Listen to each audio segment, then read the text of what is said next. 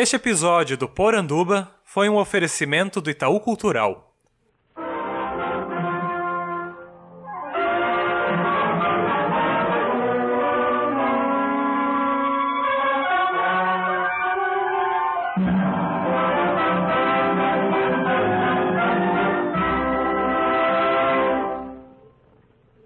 Você não acredita no sobrenatural? Então ouça.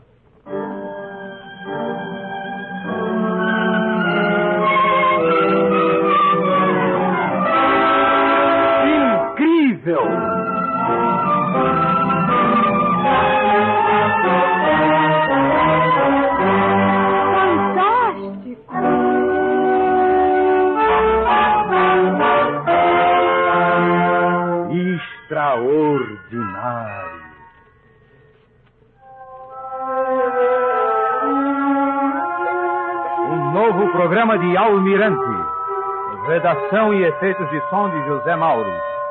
Música de Aldo Tarante. Com Almirante, José Mauro, artistas do Rádio Teatro, efeitos sonoros especiais e grande orquestra. Boa noite, ouvintes de todo o Brasil. Iniciamos hoje uma nova série de programas de assunto até então não explorado de maneira sistemática no rádio, o sobrenatural. De início, queremos esclarecer que não cuidaremos aqui de fazer sensacionalismo.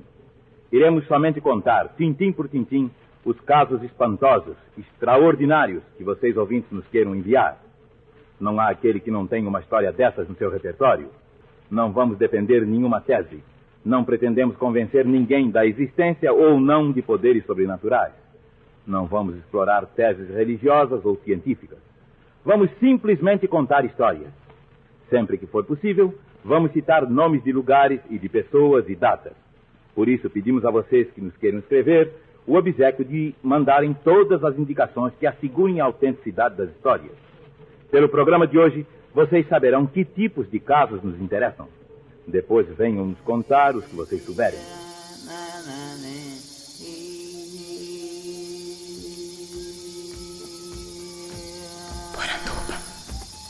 Poranduba.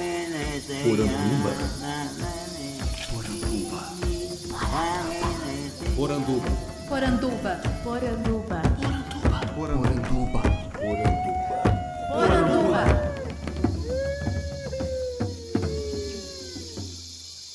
Bem-vindos à nossa Poranduba, o podcast sobre as histórias fantásticas do folclore brasileiro.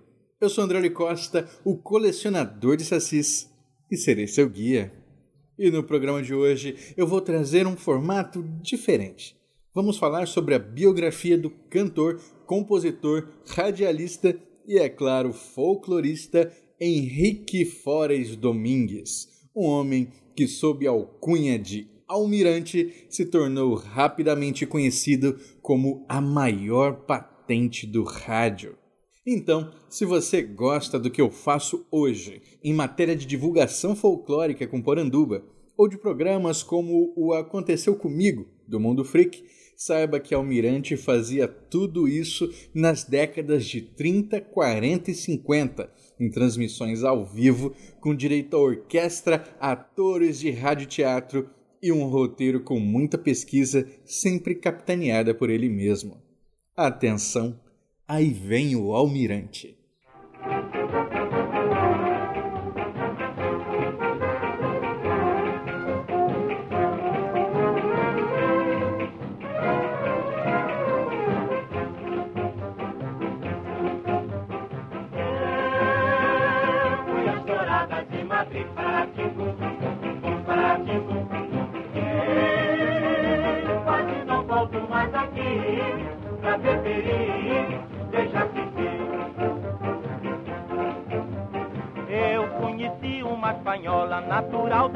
Catalunha.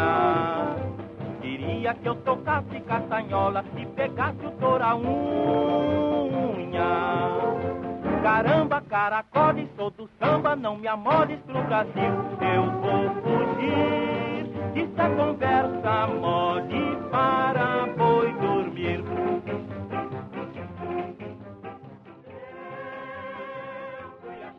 E o programa da semana chega até você com o apoio do Itaú Cultural, que além de ser um grande fomentador da cultura popular, também está com sua própria série de podcasts, o Toca Brasil, que traz um bate-papo sobre música, o Escritores Leitores, que entrevista escritores renomados do nível de Conceição Evaristo e Ricardo Azevedo, que é um mestre contador de histórias, e, é claro, o meu favorito, o podcast Mekukrajá, apresentado por Daniel Munduruku, só com entrevistas com indígenas. Vale muito a pena conhecer. Já pensou um crossover desses aqui em Poranduba? Quem sabe 2020 promete.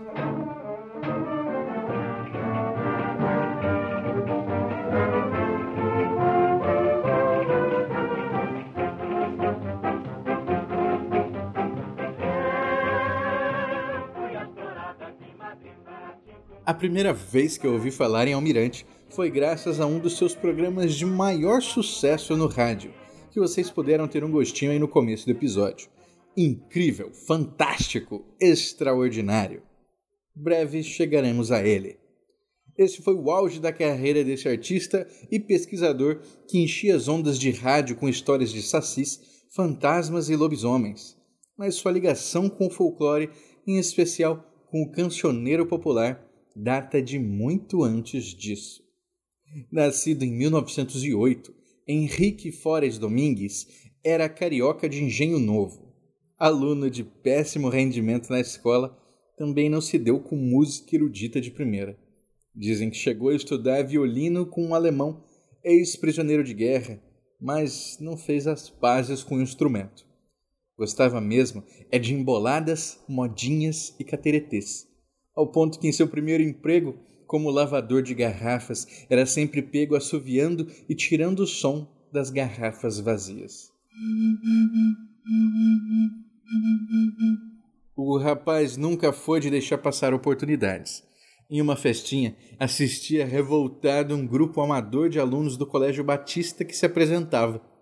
Mesmo cariocas, tocavam coco e embolada. Para ele, o pandeirista era muito ruim. Então, quando o outro saiu para tomar uns goles, Henrique pulou no palco e assumiu o instrumento, entrando de vez para o grupo, mesmo sem ser aluno do colégio. O projeto teria tudo para ser apenas uma aventura de amigos, mas olha só quem eram os amigos: Alvinho, Henrique Brito, Braguinha e, depois, seu grande parceiro Noel Rosa. Foi essa base que deu origem ao grupo Bando de Tangarás em 1929.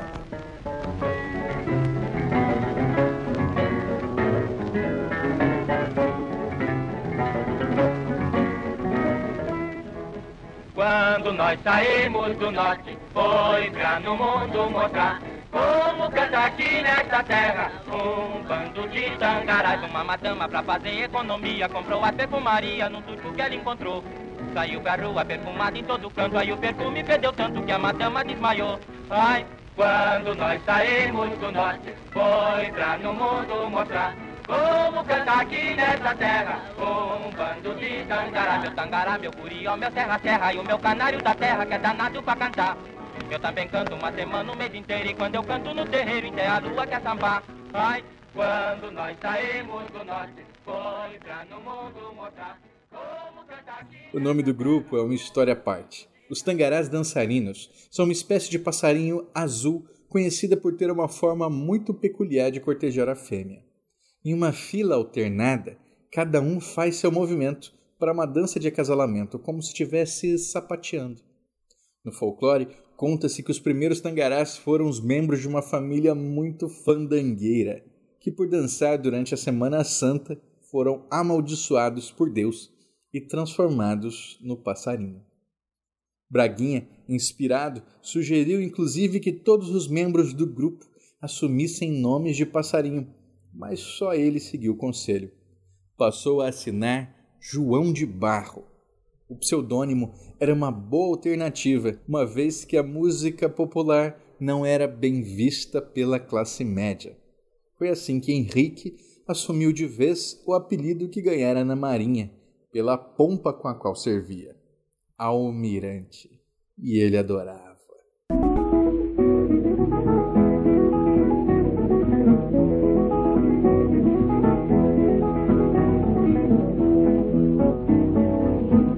Peixe que eu pesquei lá numa pescaria. Eu botei no galinheiro, ele se acostumou. E tão habituado que milho comia. E até juntou com galo de quem não estranhou. E até pelo costume tinha liberdade. E muita vez na mão foi que se alimentou. Um dia que eu maldigo eu tive piedade. Oi, por ter tirado o peixe de onde se criou. Levei-o para a praia e fui botar no mar. Mas ele, ao que parece, disso não gostou. Porque estando esquecido de saber nada. Oi, coitadinho do peixe, na água se afogou.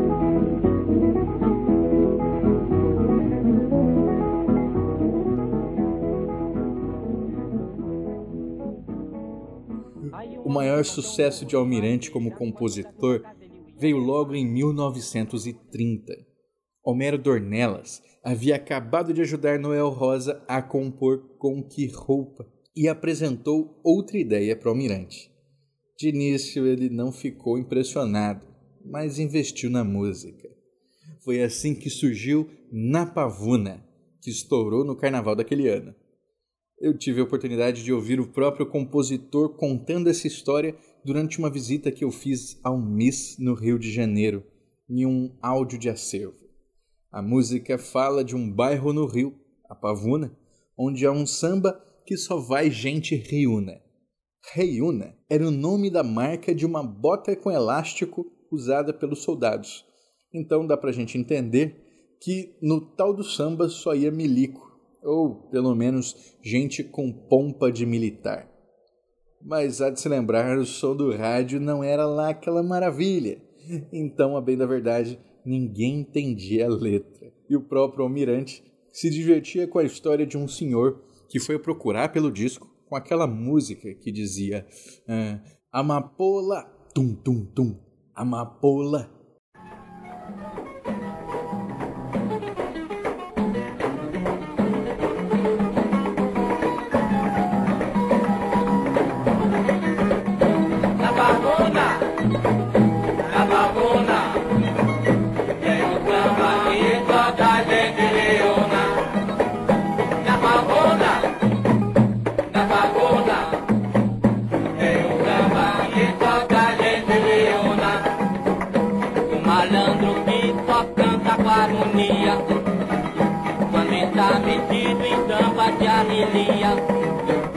Faz batuque assim no seu tamborim, como seu time pesando o batedor.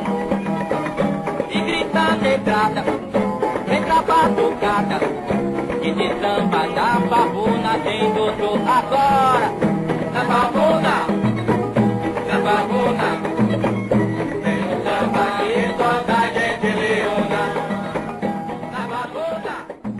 ia demorar para Almirante conquistar sua fama de grande pesquisador.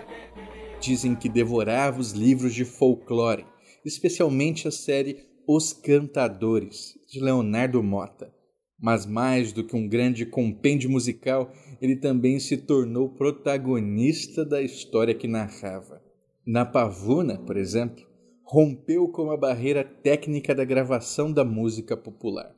Diziam na época que não era possível gravar o som da percussão em discos de cera, a tecnologia da época. Por insistência de Almirante, o técnico de som aceitou gravar desse jeito, e pela primeira vez um estúdio contou com cuicas, surdos e pandeiros. O samba era tão diferente que não foi nem chamado de samba na época. Era tido como um choro de rua. Na pavuna, Bum bum bum, na pavuna, bum bum bum. tem um samba que só da gente reúna.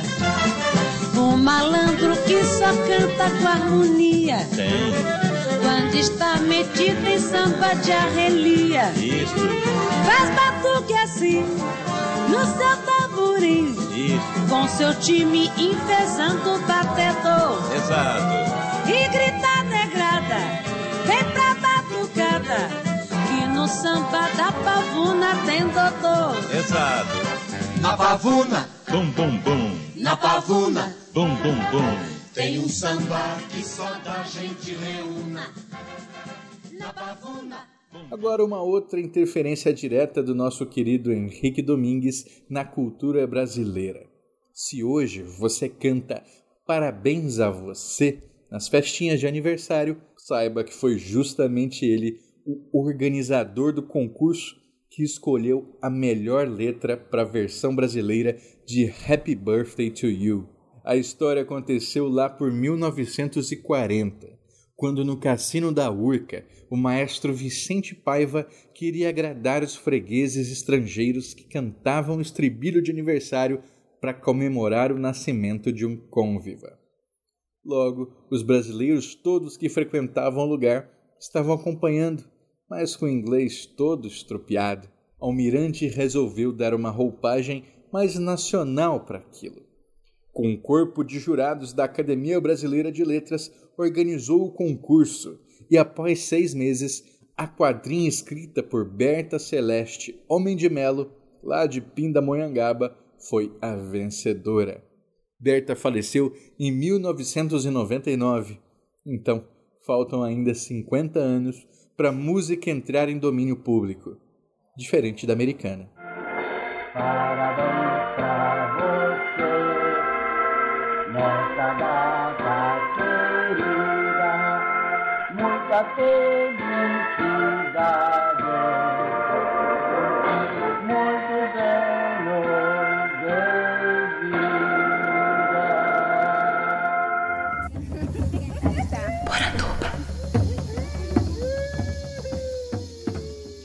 Em 1935, Almirante foi contratado pela Rádio Nacional como cantor.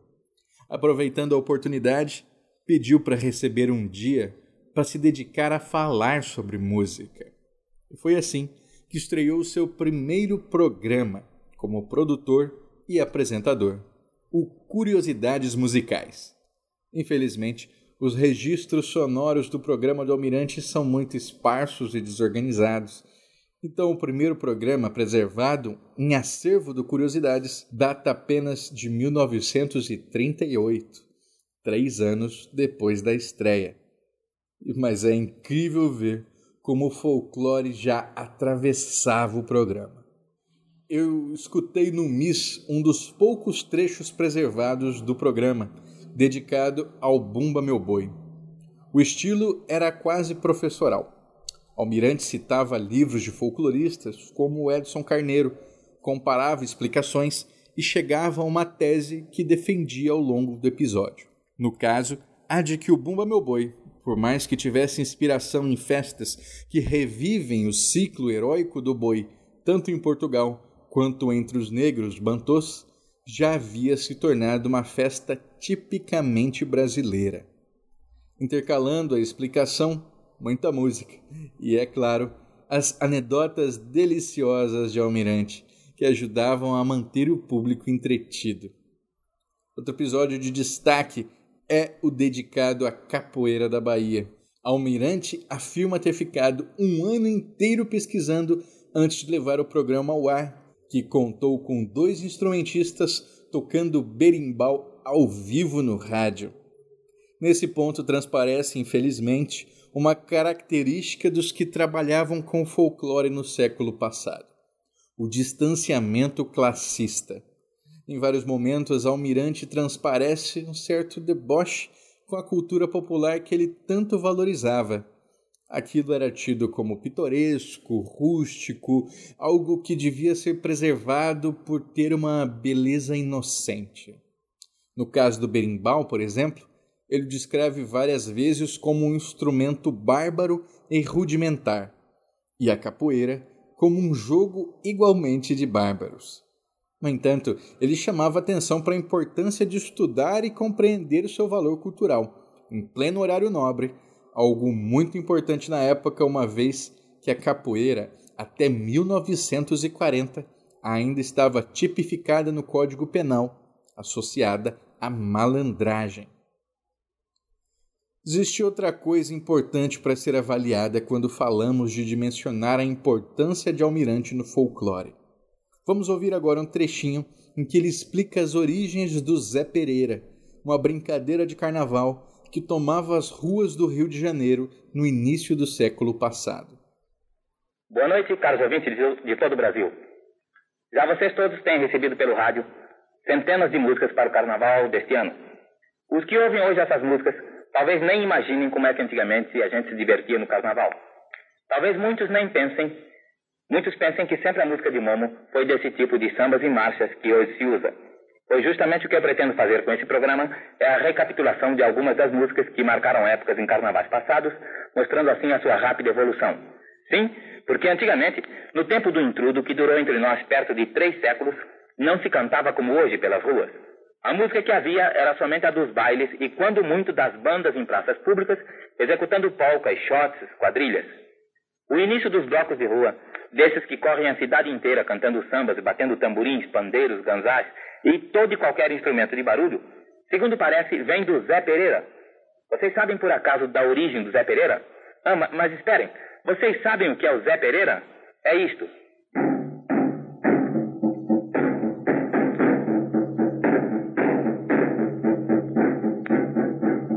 Pois esta barulheira infernal, nesse ritmo característico, não nasceu sozinha. Foi inventada por um homem. Em 1852, havia aqui no Rio de Janeiro um português chamado José Nogueira de Azevedo Paredes. Ele era sapateiro e tinha sua loja ali no 52 da rua São José. Uma segunda-feira de carnaval, daquele carnaval antigo, só de graçolas, de ditos espirituosos, de bisnagas, limões de cheiro e outras brincadeiras delicadas, José Nogueira, lembrando-se das festas populares de sua terra, saiu com os amigos pelas ruas, levando bombos, tambores e gritando assim: Zé Pereira! Zé Pereira!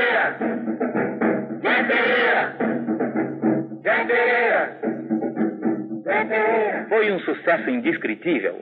No outro ano, apareceram imitadores, e daí então o negócio pegou de tal maneira que nunca mais houve carnaval sem batucada. Querem uns que o nome do Zé Pereira venha do nome porque é chamado bombo em alguns lugares de Portugal.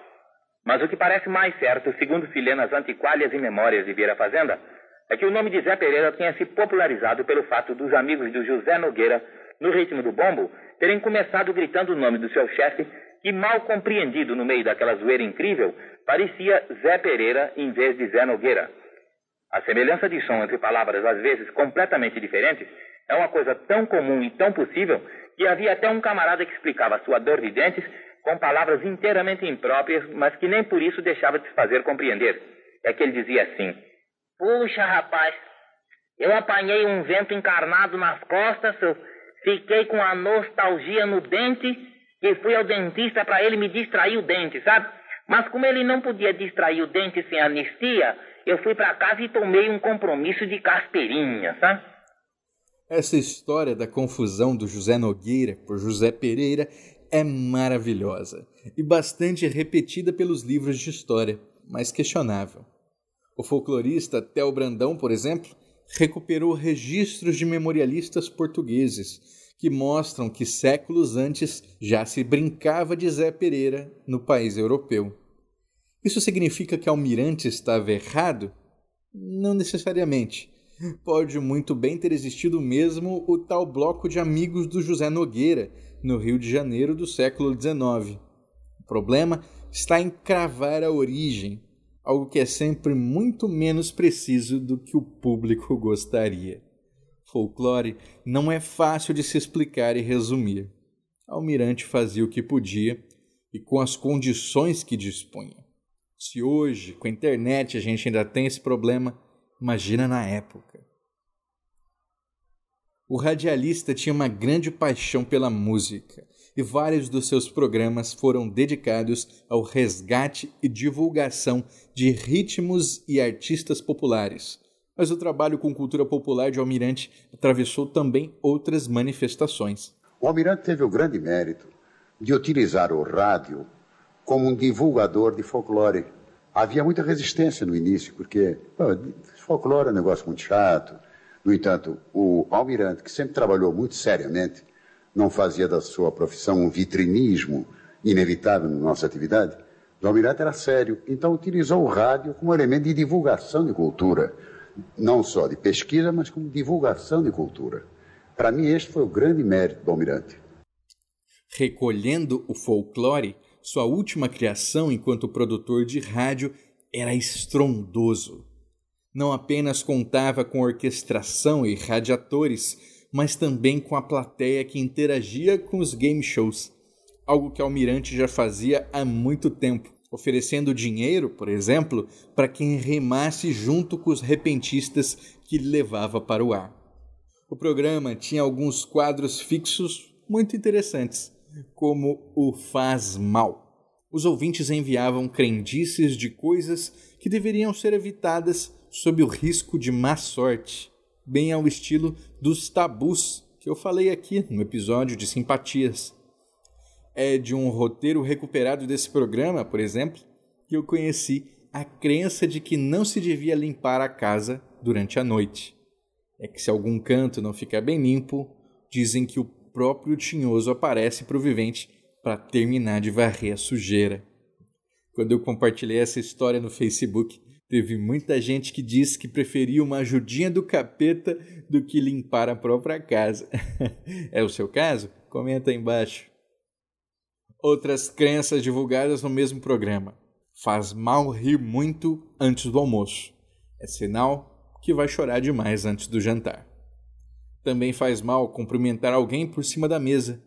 É sinal de amizade desfeita. Sensacional. Um quadro que também era muito interessante se chamava Doutor Sara Tudo, destinado a ensinar remédios caseiros, conselhos e simpatias. Era a cura para doenças no fato, carne esponjosa, ar preso na carne, essas coisas.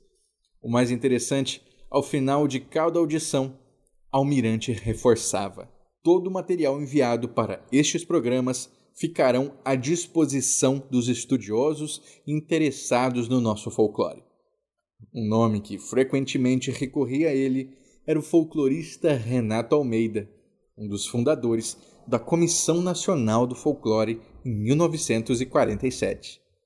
Essa rede de colaboradores era fundamental para manter vivas as pesquisas de Almirante, que alimentavam seus programas os ouvintes mantinham colaboração ferrenha com o radialista, enviando para ele toadas, cantigas e histórias. Mas não houve programa onde a participação do ouvinte fosse mais fundamental do que naquele que é o mais lembrado até hoje. Incrível! Fantástico! Extraordinário! Vocês não acreditam no sobrenatural? Pois então. Ouçam. Sexta-feira passada, mais ou menos meia-noite, eu estava passeando quando uma dama alinhada passou de fino me olhando. Eu perguntei se lhe podia acompanhar, ela nem sequer respondeu um sim ou não. Eu fui na sua direção, logo adiante, ao passar a encruzilhada, avistei um bode feio, mais preto que carvão. Fiquei com medo, mas não dei a perceber, para o meu nome não perder diante daquela mulher. Então gritei que era o que o bode Incrível, fantástico, extraordinário. Foram mais de 15 anos entre idas e vindas na Rádio Tupi, desse programa de terror que dramatizava histórias sobrenaturais. Todas passavam pelo crivo de Almirante. Não valia ficção, queria o mais puro relato folclórico. Por isso ele insistia tanto em divulgar dados que hoje nos parecem bem estranhos, como o endereço completo de um ouvinte que mandou a história era a maneira de oferir valor de verdade ao ocorrido. Vamos ouvir agora um trecho do primeiro episódio que conta justamente uma história do nosso querido Saci Pererê.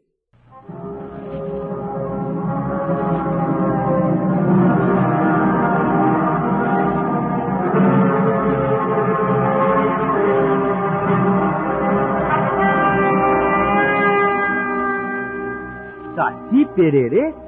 Se alguém chamar por ele à noite em lugar deserto, ele aparece.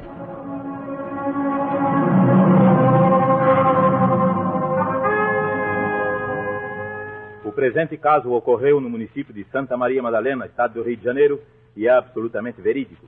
É contado pela senhora Eurípides Dutra Ribeiro, residente em Niterói, a rua Marise Barros 382, e lhe foi narrado pelo Dr. Manuel Verbicário, clínico de Santa Maria Madalena. Existe, naquela cidade, quatro léguas distantes da cidade, aliás, extensa região montanhosa de flora e fauna deslumbrantes, denominada Muribeca. Houve em Muribeca, em Madalena, faz poucos anos, notável botânico, o Dr. Santos Lima, recém-falecido, que se fez perseverante investigador das matas da Muribeca, em busca de exemplares da sua flora opulenta, com que enriquecia o horto de que era diretor. Nessas buscas, que duravam muitos dias, levava em sua companhia alguns trabalhadores de sua repartição. Numa dessas excursões, à noite, reunida a turma no rancho que construíra e ainda lá existe, estabelecida a palestra em volta do fogo, o assunto se encaminhou para o tema comum, ou seja, para os fenômenos sobrenaturais, coisas em que as gentes humildes do interior acreditam piamente. Em meio às mais estranhas e inconcebíveis narrativas, diz um dos trabalhadores, cujo nome no caso não importa. Pois olha, de minha parte eu garanto. Quem quiser duvidar da existência do Saci Pererê, que duvide. Não eu que já vi ele. E digo mais, sei que se alguém chamar por ele à noite em lugar deserto, ele aparece. Nesse instante, o Dr. Santos Lima interveio. Meu rapaz, o que você está dizendo é fruto de sua imaginação. O Saci Pererê, o lobisomem, o mão pelada e outras entidades idênticas não existem, nunca existiram. Os nomes é que as inventaram para desassossego das pessoas simples e crédulas. Existem, doutor. Oh. Eu já vi, doutor Santos Lima. Pois bem, segundo diz você, se alguém chamar pelo Saci Pererê à noite no lugar ermo, ele aparece. Né? Vou provar-lhe que isso é impossível. E ato contínuo, abrindo a janelinha do rancho, põe as mãos na boca, em concha, e no silêncio impressionante da noite, grita para o seio da mata misteriosa. Saci Pererê! Ô Saci Pererê! Decorridos alguns segundos, com surpresa tremenda de todos os circunstantes, ouviu-se distintamente, partida do, do seio da floresta, uma voz respondendo. A resposta, como se pode concluir, surpreendeu tremendamente a todos. Nesse número, o próprio Dr. Santos Lima.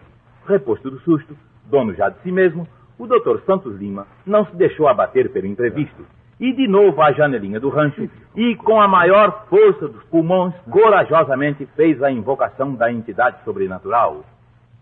Saci Pererê! Ô Saci Pererê! Dois segundos após, impressionantemente, a voz misteriosa, agora mais precisa e mais nítida, acode ao chamado. Decorridos minutos, pareciam séculos, um tropel se fez ouvir à distância. Tropel que a pouco e pouco, mais claro, fazia ouvir-se, já não havendo dúvida de que fosse quem fosse, se dirigia para o rancho. No interior, à luz do braseiro, ninguém falava, e o tropel era já distinto e claro. E veio se aproximando, se aproximando, crescendo, crescendo, até parar subitamente. Foi um pavor. E a voz misteriosa continuou, tudo se explicando.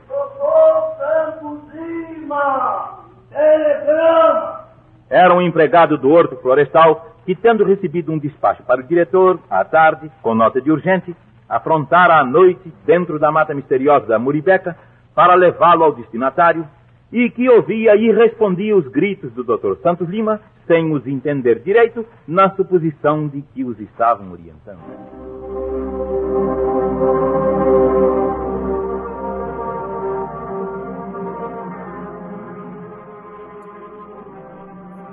O sucesso do programa foi tanto que rendeu dois livros com os causos favoritos de Almirante, sendo o primeiro lançado em 1951 pela Edições Cruzeiro. Na década de 80, o Fantástico tentou fazer uma versão televisiva do programa, que não fez o mesmo sucesso. Afinal, ouvir dá uma dimensão muito mais especial para as histórias assombradas. Vocês com certeza sabem como é. E olha o bambu de bambu, bambu, bambu. E olha o bambu de bambu, bambu lelê. E olha o bambu de bambu, bambu lá, eu quero ver dizer três vezes, bambu lê, bambu lá, lá, bambu. Vai bambu de bambu, bambu, bambu. Vai bambu de bambu, bambu lelê. Vai bambu de bambu, bambu lá, lá, quero ver dizer três vezes, bambu lê, bambu lá, lá. Fui a um banquete na casa do Zé Pequena, mesa tava no sereno pra todo mundo caber. Tinha de toda a qualidade de Itália, tinha mais homem que mulher, mas só não tinha que comer bambu. E olha o bambu de bambu, bambu, bambu. E olha o bambu de bambu, bambu lelê. E olha o bambu de bambu, bambu lá, lá, eu quero ver dizer três vezes, bambu lê, bambu lá, lá, bambu. Vai Homem das Artes, Almirante teve alguma passagem pelo cinema e foi até mesmo homenageado por Carmen Miranda, que cantou seu Bambu do Bambu no filme Serenata Tropical de 1940. Os dois eram muito amigos e chegaram até mesmo a fazer uma turnê pelo Nordeste.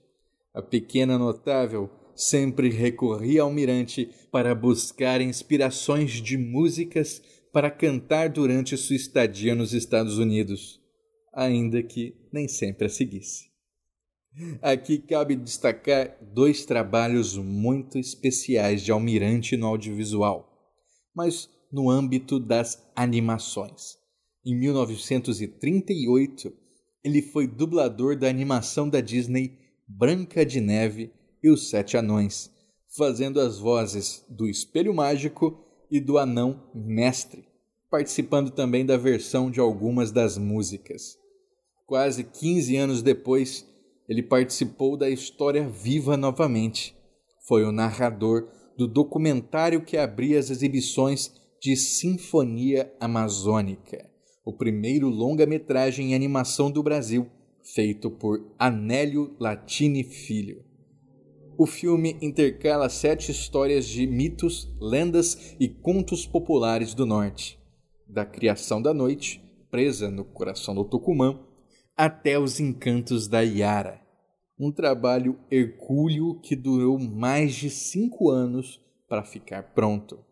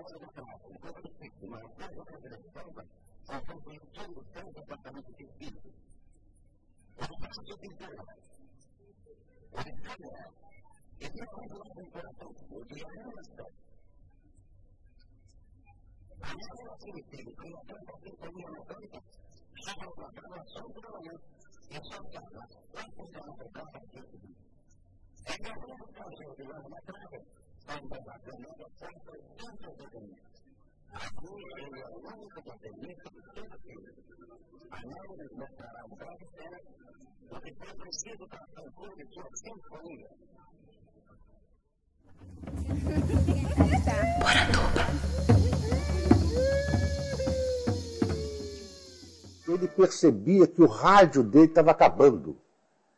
Ele percebia que a, televisão levou os produtores, os, né, as pessoas que faziam programa, escreviam programas, é, que eram fundamentais para o rádio. É, o rádio, por sua vez, ia se adaptando aos novos temas, tempos, colocando é, só música, ou só informação, ou informação esporte. Aparecem os disc jockeys. A coisa começou a ficar mais na base de estúdio, disco. Né? As, as rádios tinham grandes orquestras e foram demitindo essas orquestras todas, foram tirando os cantores que eram contratados, iam todos e foram mandados embora. Então o rádio mudou e o Almirante falou assim: está pintando aí um rádio que não é meu. Quer dizer, isso passava talvez no inconsciente dele. Em 1958, produzindo três programas por semana e com apenas 50 anos de idade, Almirante sofreu um acidente vascular cerebral enquanto dirigia para o estúdio. Esse foi o fim da sua carreira no rádio. Dedicado, o pesquisador passou os próximos anos organizando seu imenso acervo, até que em 1964 foi convencido por Carlos Lacerda a vender o seu acervo para o recém-criado Museu da Imagem e do Som, o MIS. Almirante foi reticente. Aquela era toda a sua vida. Lacerda argumentou que seria melhor para o material ter a estrutura de um museu. Claro que era mentira. Há 10 anos foi feito aquele Museu da Imagem do Som e foi trazendo o material da minha casa na Tijuca aqui nesse necrotério. Isto é necrotério mesmo. Praticamente nós não temos a melhor ajuda, não temos recursos, não temos nem material para continuar a fazer fichas, tudo isso. Este é o arquivo Almirante. Se de início o MIS já sofria com descaso, imagina hoje. E assim, Memória de Almirante permaneceu ali, presa em um mausoléu. Almirante faleceu em 22 de dezembro de 1980, aos 72 anos de idade. Uma vida dedicada à comunicação e à cultura. Foi então, há quase 30 anos, que o país disse adeus à maior patente, não só do rádio, mas do folclore brasileiro. Atenção, aí vem o almirante.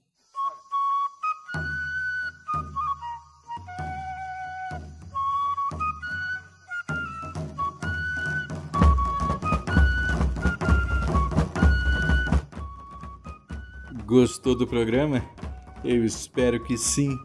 Se gostou mesmo, faça como os nossos queridos apoiadores que assinam mensalmente os planos do colecionador de sacis no padrim.com.br barra saci e no picpay.me barra colecionador de sacis.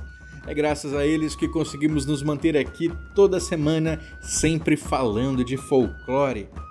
Então, por isso, eu quero mandar um grande abraço para Agatha Orzedo, Ana Lúcia Merger, Daiane Angolini, Daniel Burli, Daniel Medina, Daniel Renatini, Damian Valendorf, Gianni Macagnan, Douglas Rainho, Euclides Vega, Felipe Rafael, Fernando Sussman, Josi Silva, Guilherme Kruger, Ian Fraser, Lentes Cor de Rosa, Luiz Teles, Michael Wolfert, Matheus Freire, Maiara Lista, Maurício Xavier, Maicon Torres, Nildo Alcarinque, Pedro Scheffer, Ricardo Santos, Roberto Silva, Rodrigo Cunha, Thomas Misfeld, Thiago Chiavegatti, Victor Nogueira, Vitória Silveira e Valdeir Brito.